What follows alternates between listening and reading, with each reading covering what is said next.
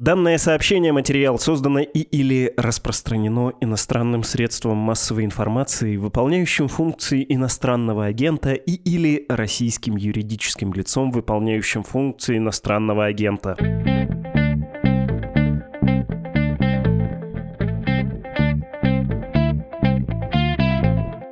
Сегодня говорим с Кириллом Кривошеевым, корреспондентом отдела внешней политики и коммерсанта. Привет, Кирилл.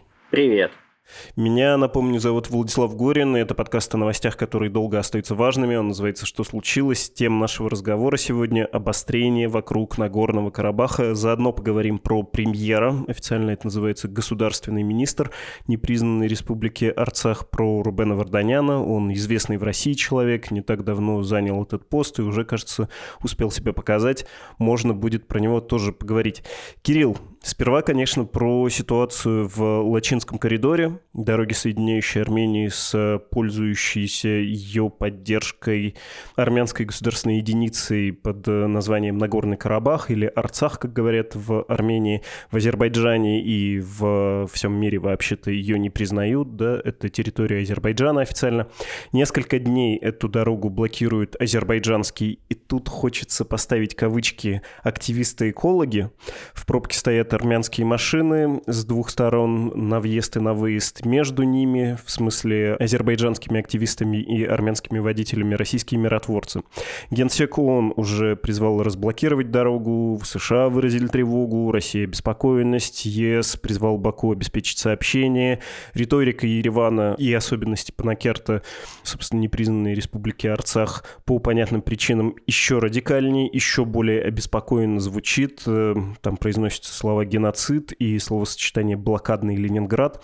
Ты следишь за тем, что там происходит, даешь комментарии коллегам, в том числе на Южном Кавказе. Опиши, пожалуйста, без гнева и пристрастия, как в энциклопедии, что там теперь происходит и с чего все началось скажем так, ожесточение некоторое началось э, с момента действительно приезда в Карабах э, Рубена Варданяна, российского миллиардера, который стал госминистром Республики Арцах, но так, конечно, как считают в Баку, говорить нельзя. Он стал министром на оккупированной территории Карабахского экономического района, и даже термин «Нагорный Карабах» в Азербайджане считается неприемлемым. Просили российских чиновников тоже его не использовать. Да, теперь и в России все-таки Нагорный Карабах говорят, но иногда говорят и просто Карабах. Э, вроде бы это такая уступка, на которую все готовы пойти.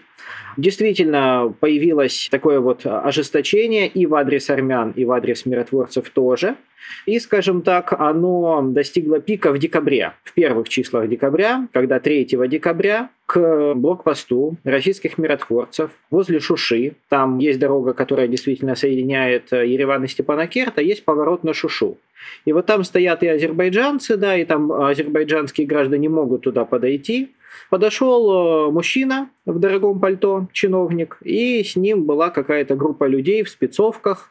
Они сказали, что они экологи именно чиновники-экологи, сотрудники Министерства экологии и Министерства экономики Азербайджана, которые очень недовольны, что российские миротворцы позволяют армянам вывозить из э, Карабаха руду. Руду, которая добывается на некоторых э, там месторождениях. Тогда вопрос решился за три часа. Тогда быстро приехал туда генерал-майор Андрей Волков, командующий контингентом, забрал вот этих вот делегатов, скажем так, в свой штаб, провел там с ними переговоры, но надо сказать, что пока вот суть до дела, к нему успели подбежать азербайджанские журналисты и задавали ему вопросы, на которые он явно не хотел отвечать. Они касались того, почему вы, собственно, позволяете вывозить. И тогда Волков сказал странную вещь. Он говорит, мы договорились установить мини-таможню. То есть Азербайджан давно хочет установить в Лачинском коридоре таможню, а вот то, что российский генерал сам поднял этот вопрос, это вот стало каким-то таким триггером. Но он объяснил, что мы просто купим или поставим оборудование, чтобы не просто осматривать машину своими глазами, да, там, где можно что-то спрятать, а чтобы был рентген, газоанализатор, вот что-то, что проверяет э, машины с более глубоким анализом, да. Ну и тогда же ему предъявили за топонимы. За топонимы очень давно предъявляют, очень давно пишут, что российские миротворцы используют неправильные топонимы. И тогда тоже российский генерал сказал странную вещь. Он говорит, мы-то пишем правильно, а в Москве что-то пишут неправильно. Это было 3 декабря. Тогда это, кажется, вот ситуация разрешилась. 12 декабря ситуация повторилась, и она продолжается до сих пор в очень такой драматичной, я бы сказал, фазе, в куда более большом масштабе, чем тогда, потому что действительно 4 дня Карабах отрезан. Разумеется, это не блокадный Ленинград. Я бы сказал, что мне очень не понравилось это заявление Рубена Варданяна, потому что, ну, это, скажем так, э, некоторое неуважение к э, памяти павших. Вроде бы в Карабахе остается все необходимое, то есть, э, слава богу, за все это время, да, что это происходит, э, никто не умер, по крайней мере, никто не сообщил о какой-то непредвиденной ситуации, может быть, смерть от нехватки лекарств, либо смерть на дороге, либо стычка. Нет, и слава богу, пусть не будет. Но действительно, экоактивисты, в кавычках, э, как ты правильно отметил, потому что среди них замечают женщин в норковых шубах, например, или просто какие-то угрюмые такие парни в спецовках. Ну, в общем, вызывает некоторые сомнения, действительно. А если они такие экоактивисты, то где же они были раньше? Почему они, например, не пикетировали офис компании «Сакар» нефтяной, да? Вот компания нефтяная «Сакар» такая святая, да, и вообще в Азербайджане, где много месторождений там того или другого, там всегда с экологией было все замечательно. Почему-то активисты появились только сейчас. Но действительно, они вышли на дорогу, с двух сторон их взяли, скажем так, миротворцы, но они просто поставили кордоны с двух сторон. И это позволяет, в общем-то, Баку сейчас утверждать, это утверждается не просто в СМИ, это утверждается на уровне помощника президента Хикмета Гаджиева, о том, что дорогу-то на самом деле блокируют э, миротворцы. Ну, технически это так, потому что машины, которые перекрывают дорогу, это действительно джипы и БТРы миротворцев. Но у миротворцев нет другого выбора. Миротворцы, по сути, выступают сейчас действительно просто ограничивая, защищая одних от других они разделяют армян и азербайджанцев. Если бы они этого не сделали, то армянские водители, которые действительно стояли первые дни в пробке, сейчас они вроде бы разъехались, но они стояли первые дни, они были очень раздражены. Если бы их пустили в толпу азербайджанцев, могло бы случиться всякое. Хорошо, что этого не случилось. Если действовать по другой логике, то, наверное, миротворцы должны разогнать людей, да, действовать как полиция, но у них нет таких полномочий. И опять же, как отмечает азербайджанская сторона, почему они стоят на нас с пулеметами? Потому что у них нет ничего другого. Это не полицейское подразделение. Да, если вы перекроете в Москве Ленинградское шоссе, приедет полиция, вас побьет дубинками и освободит шоссе. А у миротворцев нет дубинок и нет права никого бить, задерживать, составлять протоколы. Это митинг, и вот именно это такой митинг, на который никак нельзя отреагировать. Можно просто стоять и смотреть. Но они разграничивают одну сторону и другую. Собственно, так это продолжается уже достаточно долго. Были сообщения о том, что в Карабахе нет газа. Я скажу, что эти сообщения правдоподобны, но прям э, уверенности, что это так, нет, потому что это как бы сообщали отрывочно.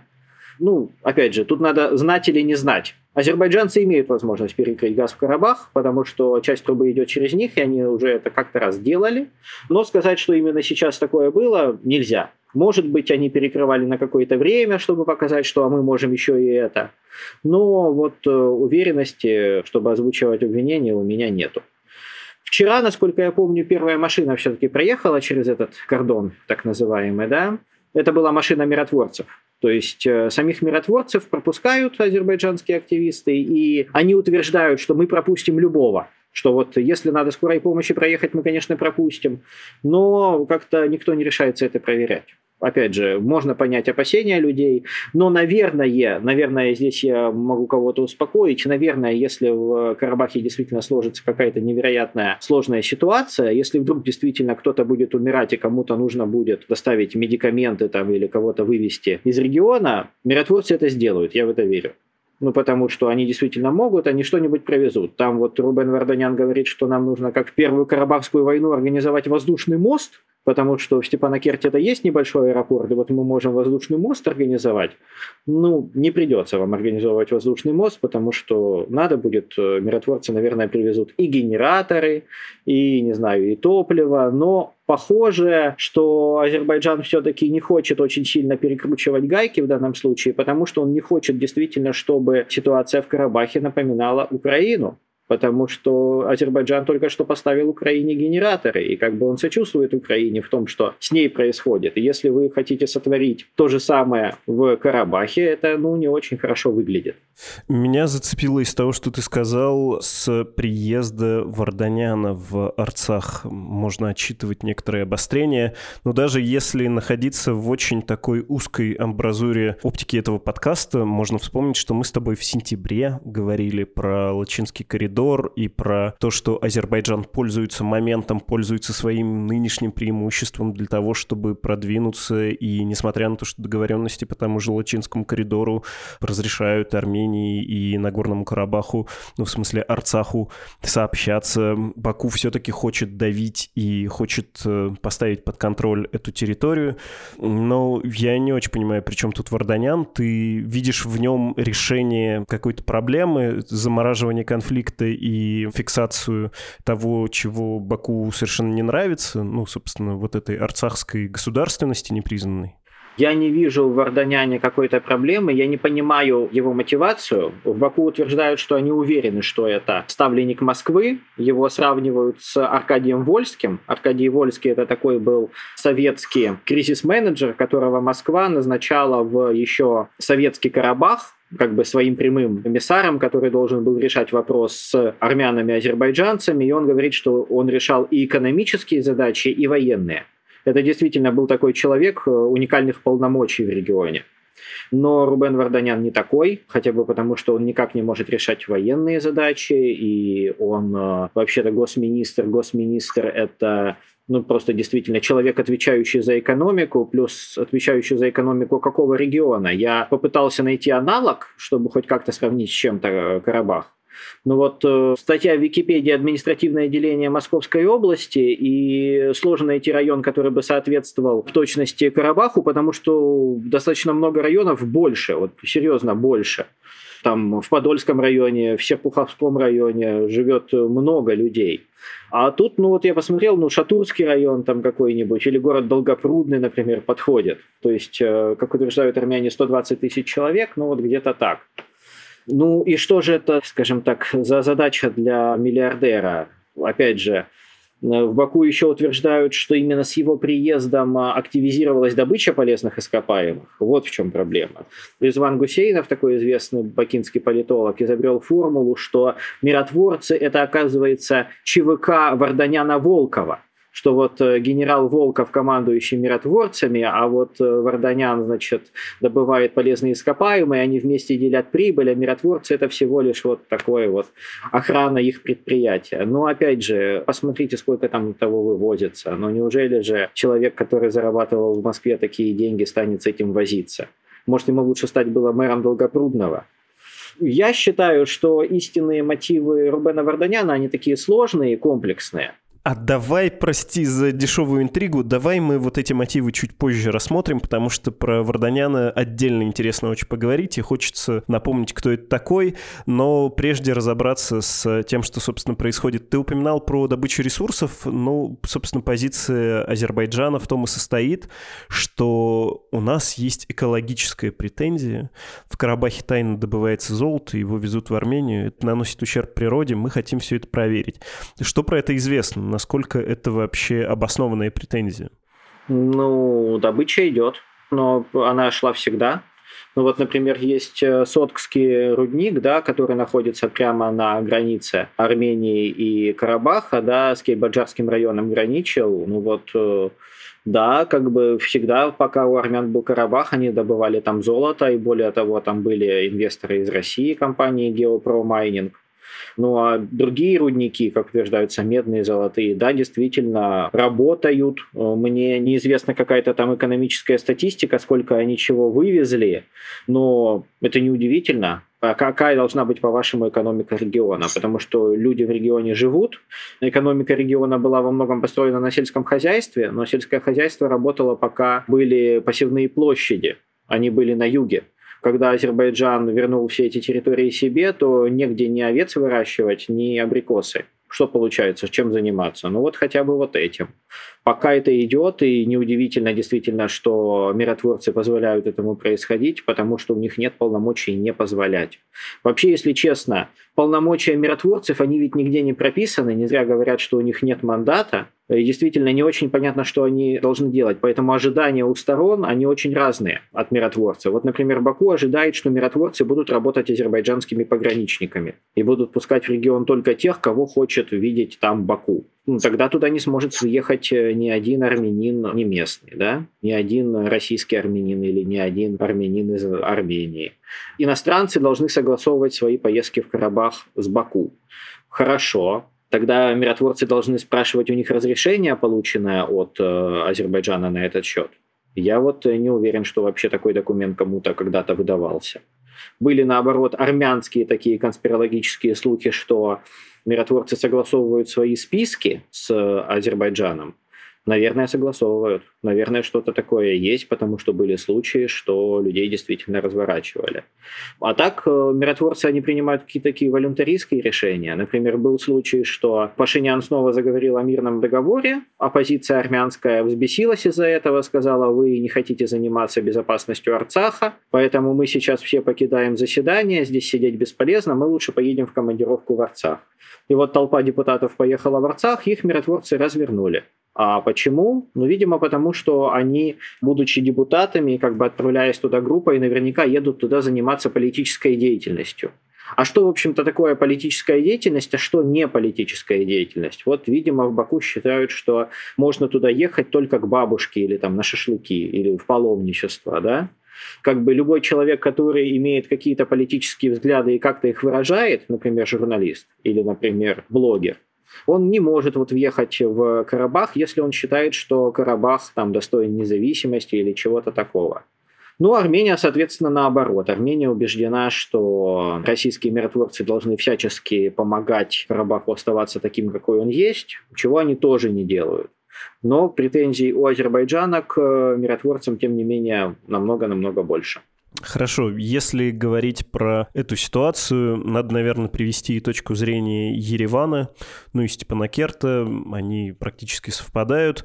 Их взгляд на блокирование Лачинского коридора — это гибридная операция Баку. Ее цель все та же, большая, что и в этом году, что и в последнюю войну, что и до этой войны. Выдавить армян с их земли в Нагорном Карабахе Арцахе. Я могу процитировать по изданию АМИ новости Армении Армении слова премьера Армении Никола Пашиняна. Он сказал, что есть три, на его взгляд, сценария, как может э, развиваться ситуация в Нагорном Карабахе. Он считает, что прекращение деятельности Лачинского коридора значит обречение армянства Нагорного Карабаха на геноцид. И вот, собственно, три сценария. Они не имеют возможности на жизнь в своих домах, на своей земле. Подобную мини-модель мы видим в Гадрутском районе, где после 44-дневной войны армяне не живут. 44-дневная война — это то, что было два года назад в сентябре-ноябре, и когда погибло, ну, там разные есть цифры, ну, грубо, с армянской стороны около пяти тысяч человек, и хотя Армения была в обороне, она потеряла где-то один к двум по сравнению с азербайджанскими силами, и порядка 70% территории Нагорного Карабаха были взяты под контроль Азербайджаном. Но это я отвлекся. Второй возможный сценарий, по мнению Пашиняна, та борьба, которую ведет Азербайджан против армянских топонимов и культурного наследия, является самым ярким примером этого. Зачастую, когда говорится о безопасности, имеется в виду физическая безопасность, но безопасность идентичности является неотъемлемой частью прав человека.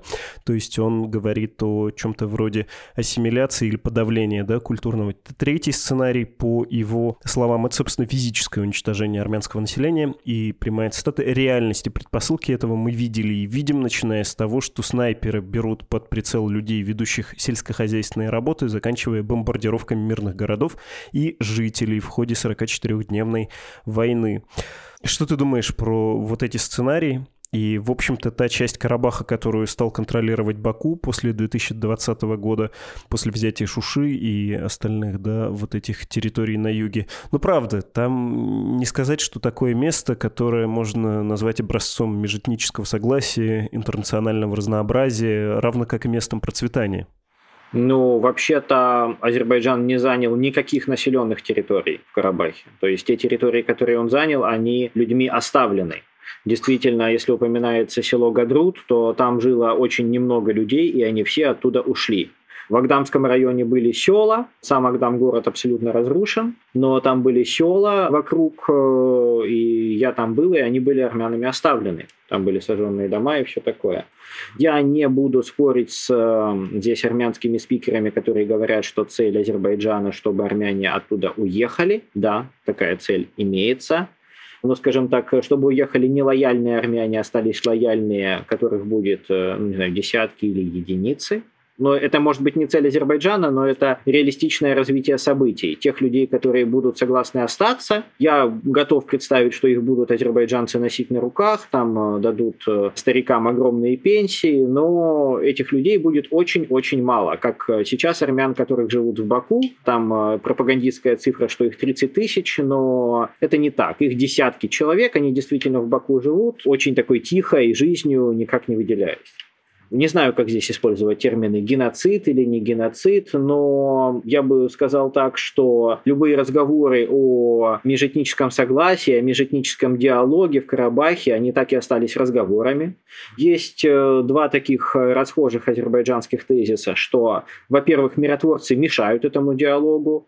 Вот буквально сейчас э, говорят, а если бы миротворцы пустили бы армянские машины через э, этот митинг, то они бы, во-первых, установили бы межличностные контакты контакты с азербайджанцами, они бы поговорили как люди и поняли, что никакие миротворцы им не нужны, они так договорятся со своими соседями и пошли бы все радостно получать азербайджанские паспорта. Ну, глупость. Совершенная глупость, здесь как бы и обсуждать нечего. Еще есть разговоры в Баку, они как-то очень неконкретно звучат, но что у нас много контактов с нашим армянским населением не знаю, каких контактов, где контактов.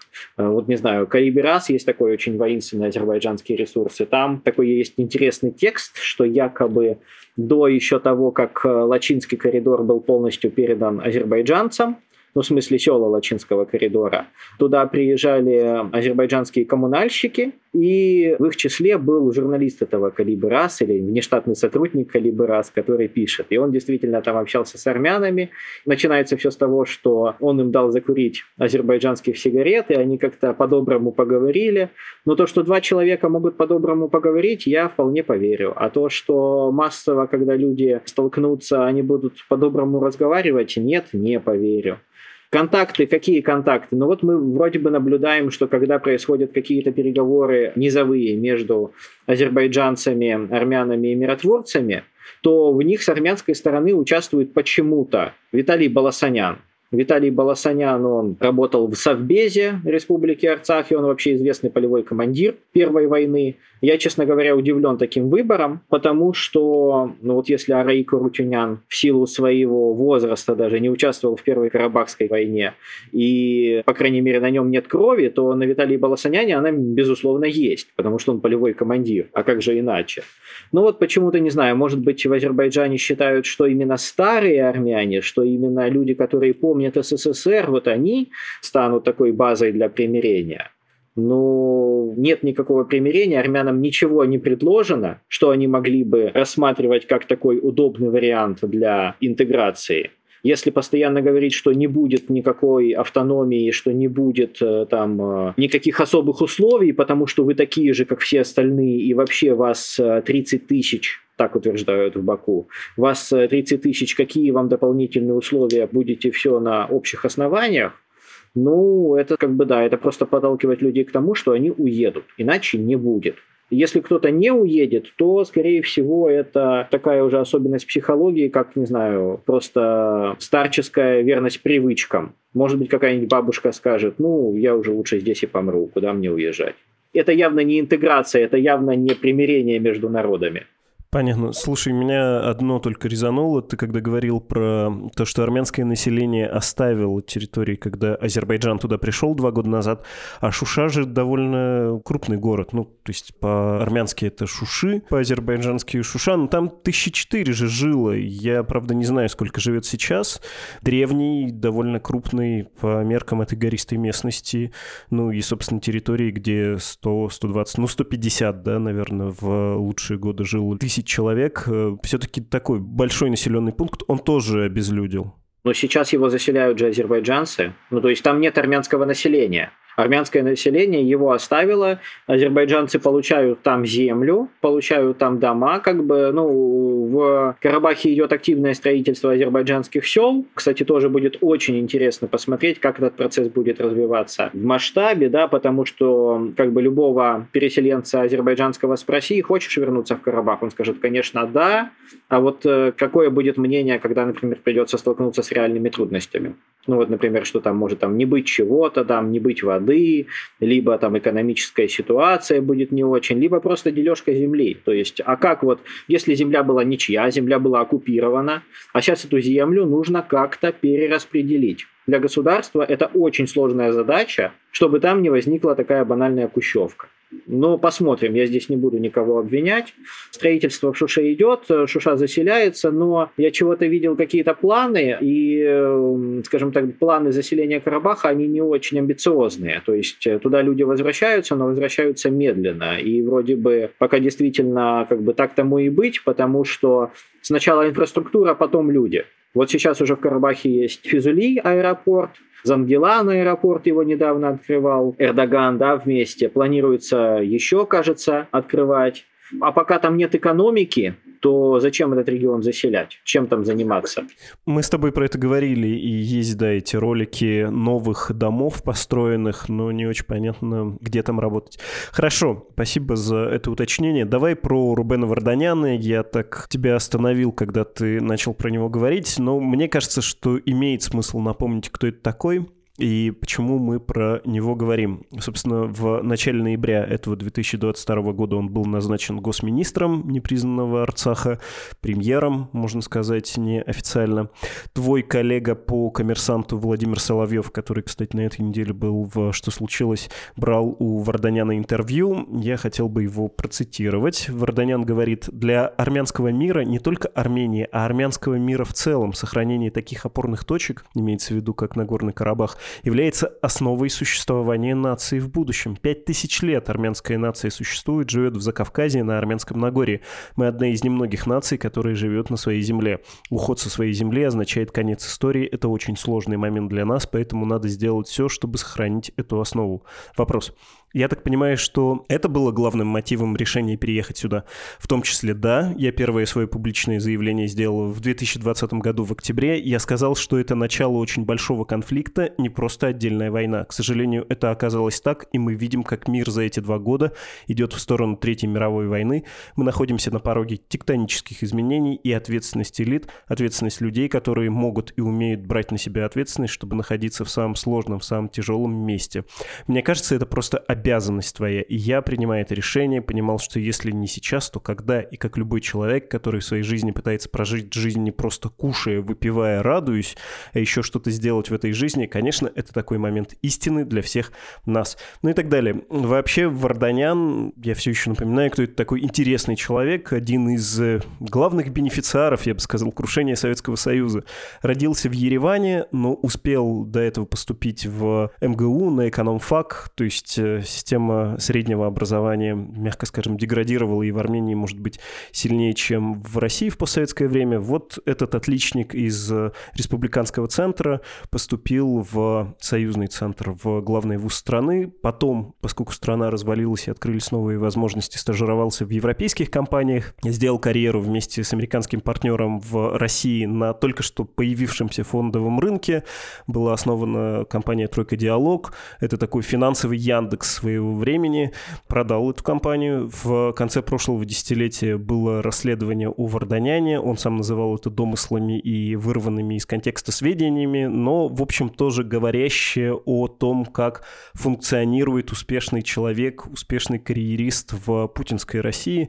Я могу прочитать э, зачин материала расследования, он тогда вышел в мировых СМИ, для России публикация была сделана на «Медузе», и сказано было следующее. Рубен Варданян, один из самых известных и авторитетных людей в российской финансовой отрасли. Он построил первый в России инвестбанк «Тройка Диалог» и получил немало наград и премий за ведение бизнеса по высоким этическим стандартам. Однако одновременно с основным бизнесом Тройка создала целую систему офшорных компаний, через которые тайно переводились деньги самым влиятельным людям в России, например, другу Владимира Путина Сергею Ралдугину. За несколько лет по счетам этих компаний прошло больше 4,5 миллиардов долларов. Деньги приходили, в частности, от компаний, которые фигурировали в уголовных делах об отмывании, обналичивании или нелегальном выводе из России миллиардов рублей. В 2012-м тройка была продана Сбербанку, движения по счетам созданных ей офшоров продолжались до 2013 года. В Армении, нужно еще добавить про Варданяна, и в Карабахе с начала 2000-х Варданян поддерживал самые разнообразные проекты и образовательные. Тут можно вспомнить, в общем-то, всемирно известный Дилижанский колледж или Американский университет в Ереване. Культурные проекты были самый крупный, наверное, монастырь, древний университет Татев. Акселерационные проекты для развития технологических компаний в Армении были стратегические проекты для страны, написание таких интеллектуальных документов, дорожных карт, были мемориальные, посвященные геноциду армян. То есть, в общем, Варданян давно присутствует в Армении и в Карабахе, как будто бы с такой миссией вернуть своему народу долг, но, с другой стороны, можно это оценивать и как такую пассивную подготовительную стадию политической карьеры. Вот сейчас он госминистр, ты как на него смотришь? Ты уже говорил про ставленника Москвы. Можно, наверное, симпатизируя Варданяну, сказать, что это такой Каха Бендукидзе. Ты, конечно, понимаешь, о чем я. Магнат в России, реформатор с миссией на родине. Ну, по-моему, его мотивы, они достаточно сложны. Вот, э, опять же, даже в процитированных тобой его словах э, можно видеть, что это человек с политическими амбициями. Он как бы пытается себя преподнести. Сейчас у него есть телеграм-канал, он активно туда сбрасывает свои выступления в различных СМИ. Он выступает, вот, выступал на RTVI, выступал на РБК. Он сейчас э, создал оперативный штаб, реагирующий на ситуацию. Он, как Пашинян в свое время, делает э, прямые эфиры в Фейсбуке, обращается к своей нации на армянском языке. Более того, я заметил не очень активный, но вроде бы растущий телеграм-канал Рубен с восклицательным знаком. Там э, написано, что это его фан-клуб. Ну, фан-клуб или не фан-клуб, но люди там тоже делятся его высказываниями. Наверное, у него есть мотив уйти действительно от российских санкций, уйти причем без потери лица, да, потому что можно действительно не знаю, уехать в Стамбул, как вот это сделал, например, Анатолий Чубайс, да, и потом там стоять у банкомата. Можно поступить как Олег Тиньков, то есть э, раскритиковать Россию в пух и прах, сказать, что здесь всегда все было отвратительно, а теперь вот страна совершает преступление. Но Рубен Варданян выбрал третий путь, и, по-моему, этот путь рационален. Я как бы не буду давать оценок, но для бизнесмена это рационально. А зачем, собственно, ему сейчас ругать э, Путина? Зачем ему обвинять и рвать связи? То есть, ну, он, наверное, мог бы, не знаю, донат на ВСУ отправить. А зачем? Для его политической карьеры и для его экономической карьеры это скорее минус, потому что рвать связи с Россией неразумно, а наоборот, то есть в его словах, когда он выступал, не было ничего плохого про правительство России, а было наоборот о том, что он очень нужен Армении. Он очень нужен Армении, его ресурсы нужны Армении. При этом он поначалу даже отрицал свои какие-то политические амбиции, потом все-таки стал госминистром. Но здесь можно сказать, а госминистр, опять же, госминистр где? В Карабахе в городе Долгопрудный, который по своему масштабу, как мы решили. Ну, то есть это не политическая должность. Азербайджанцы говорят, а вот посмотрите, Пашинян с ним не встречается, ни разу с ним не виделся, а это потому, что он его боится, потому что он знает, что это ставленник Москвы, который пришел на его место. Здесь я могу возразить. Возражу то, что, во-первых, даже в таком маленьком масштабе, да, в таких странах, как э, Армения и непризнанная республика Арцах, э, все равно действуют какие-то правила протокола, и все-таки глава государства встречается с главой государства. Э, глава государства – это Раик Рутюнян, президент. Должность госминистра, но она сугубо такая административно-экономическая. То, что он э, пиарится и, возможно, в будущем создаст какую-то партию внутри Армении, я это полностью допускаю. Да, действительно, почему бы и нет. Но вопрос лишь здесь когда. Просто выборы-то были в прошлом году, и, скажем так, до следующих выборов немало времени должно пройти. За это время действительно можно подготовиться, но то, что это прямо ставленник Москвы, поставленный на замену Пашиняну, нет, я в это не готов поверить, потому что в прошлом году Москва явно намекала, что ей нужно сохранение Пашиняна. Пока не завершился весь этот процесс очень длинный, пока очень сложно этот процесс не завершился, Пашинян должен оставаться у власти, потому что он, во-первых, подписан соглашений, а во-вторых, э, он действительно должен наверное, он понимает эту миссию свою, принять на себя всю грязную работу, собрать на себя весь антирейтинг и потом передать бразды правления кому-то новому, кто будет, и вот э, начать историю Армении сначала. Или не сначала, но просто начать новую страницу истории этой страны. Может ли Рубен Варданян претендовать на вот прям верховную власть в Армении? Ну, сложно сказать. В Армении как бы есть, э, безусловно, запрос на такого вот э, бизнесмена-благотворителя. Какое-то время им был Гагик Царукян, очень известный человек, имел конфликт с э, Николом Пашиняном. В общем-то, вот буквально за несколько месяцев до трагических событий в Карабахе, да, до начала войны, главной новостью было противостояние этих двух людей. И их противостояние длится давно. Не знаю, может быть, еще Никол Пашинян не встречается, действительно не общается с Рубеном Варданяном, потому что у них как бы очень разный бэкграунд. Но все-таки Никол Пашинян бывший журналист, да, там бывший политический активист, не очень большого уровня, и ему, может быть, несколько некомфортно общаться с такого рода людьми. И действительно, он может чувствовать от него какую-то политическую конкуренцию, не хочет лишний раз намекать на это, давать понять, что у этого человека, возможно, больше ресурсов.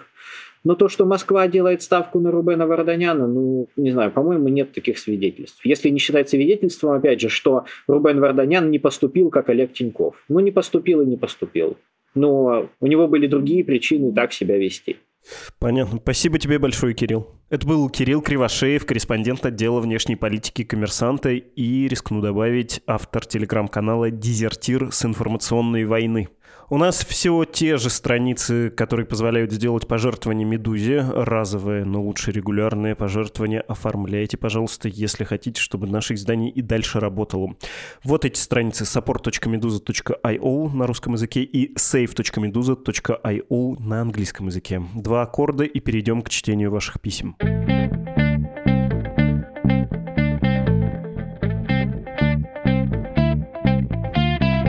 Первое письмо без подписи, и это критика подкаста про Минские соглашения, что в целом все верно, а в частности их недоработки. И вот, например, Владимир Соловьев, собеседник, недопредставлен, не сказано о его бэкграунде, и какие-то детали сюжета отсутствуют.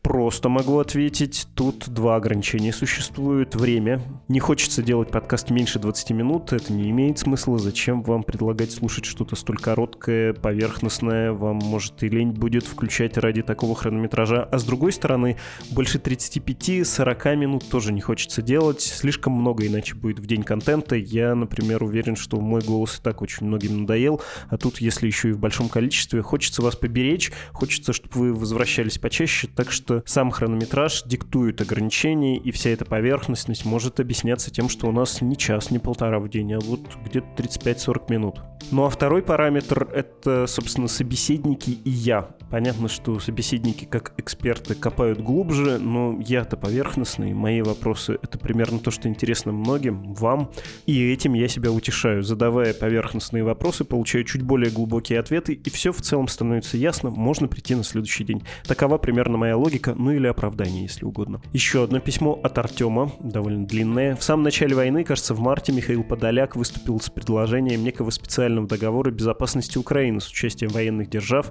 США, Британии, еще несколько стран и, кстати. России. Они давали обязательство защитить Украину от следующего нападения. Это такая пятая статья в домашних условиях, но с интересным аспектом. От полноценного членства в НАТО подобный договор отличается тем, что у США не появляется возможности разместить на территории Украины свои военные базы.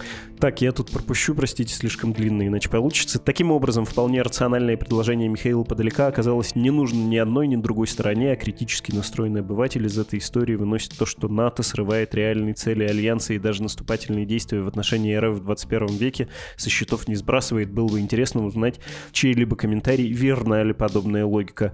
А, дорогой Артем, я небольшой эксперт э, международной безопасности, но кажется, что больше нет этой возможности договариваться, в том числе с Россией, о каких-то условиях. Сейчас Запад, как и Украина, настроен на победу над Россией, возвращение международно признанных территорий.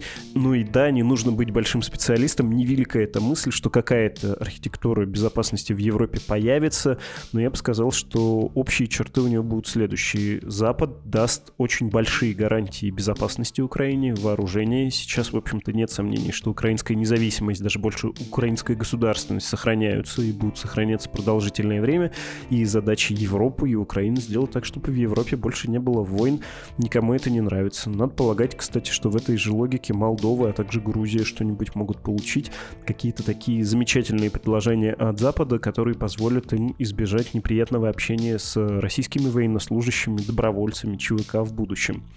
Так, последнее письмо пусть будет не по порядку, а из тех, что пришли в последнюю очередь. Вот с самого верха я открою. От Елены это послание. С удовольствием слушаю ваш подкаст и очень признателен за вашу работу. Так, хорошее пропустим. Сегодня в первый раз не дослушала до конца. Ушла на 28-й минуте. Это была беседа с автором телеграм-канала Happy Meal Алиной Дитковской. Неужели вкусная точка — это новость, которая долго остается важной? Дорогая Елена, мне кажется, что да, это важный сюжет, большой бренд, знаковое предприятие. Это сюжет, который много говорит о том, как Родина меняется. Такова была моя логика. Но если вы ушли, пусть даже на 28-й минуте, так долго вытерпели, не имеет смысла оправдываться. Значит, важность долго остается важными, да, ведь сюжеты. Таков наш слоган.